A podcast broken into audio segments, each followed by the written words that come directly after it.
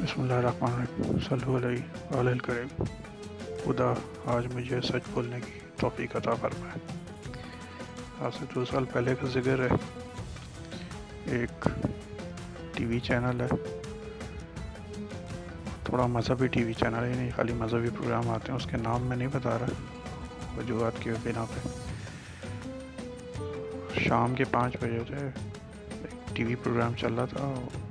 وہ خاتون اس میں مطلب ہوتی اینکر۔ اور اس میں وہ پوچھ رہے تھے جی خواتین کے مسائل فرزانہ ڈماکہ یہ وہ۔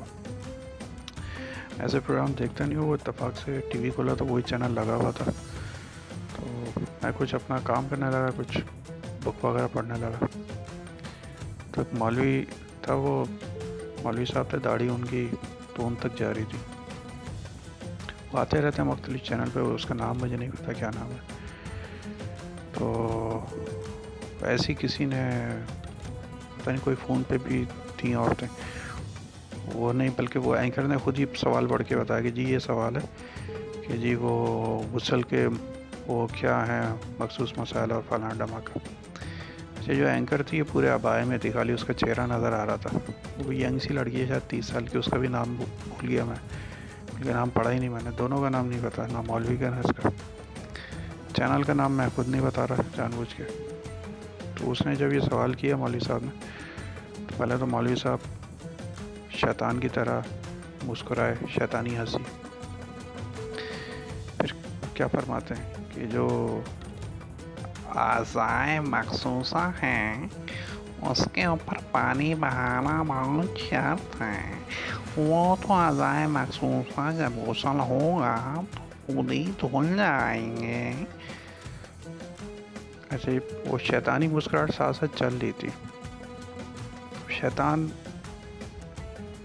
بھی پریشان ہے اس وقت یار میں یہ پاکستان ہے کیا ہے وہ پریشان ہے اس وقت بہت پریشان ہے شیطان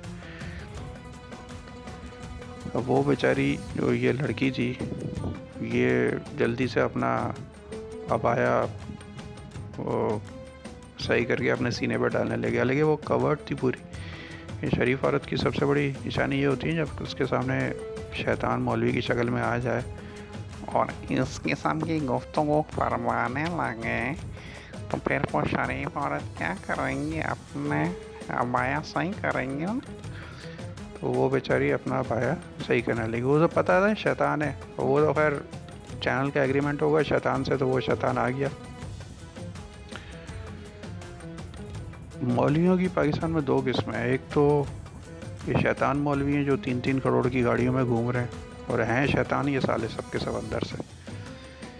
اور دوسرے وہ مولوی ہیں جو جن کا میں نے میں نے شاید پہلے ہی بتایا تھا کہ ایک دفعہ کہیں کراچی ایئرپورٹ کے پاس وہ کوئی گندا نالا تھا، اس میں ایسے میں کام سے گیا تھا، وہ وہ مسجد بھی نہیں تھی، وہ ٹوٹا ہوا گھر تک انڈر تھا پورا، اس میں وہ نماز پڑھ رہے تھے اور وہ یہ مولوی صاحب جو تھے وہ پشتون تھے وہ مطلب پٹھان تھے انہوں نے جو ابو جہل کی وہاں پہ قصیدے پڑھے ہیں اور جو ابو لہب کے قصیدے پڑھے ہیں وہ چودہ سو سال بھی ان کی مطلب ان کی عظمت کو سلام ہے اسی طرح ایک دفعہ میں ڈیفینس میں گیا بڑی مسجد میں وہاں مولوی صاحب نے جو ابو جہل ابو لہب اور باقی جو ان کے ساتھی تھے ان کے قصیدے پڑھے ہیں یہ دونوں مولوی جو ہیں اردو بول نہیں پا رہے تھے صحیح سے یہ پشتوں اردو ویسے ہی بولتے ہیں انہوں نے ٹوٹی پوٹی جس طرح وہ بولتے ہیں۔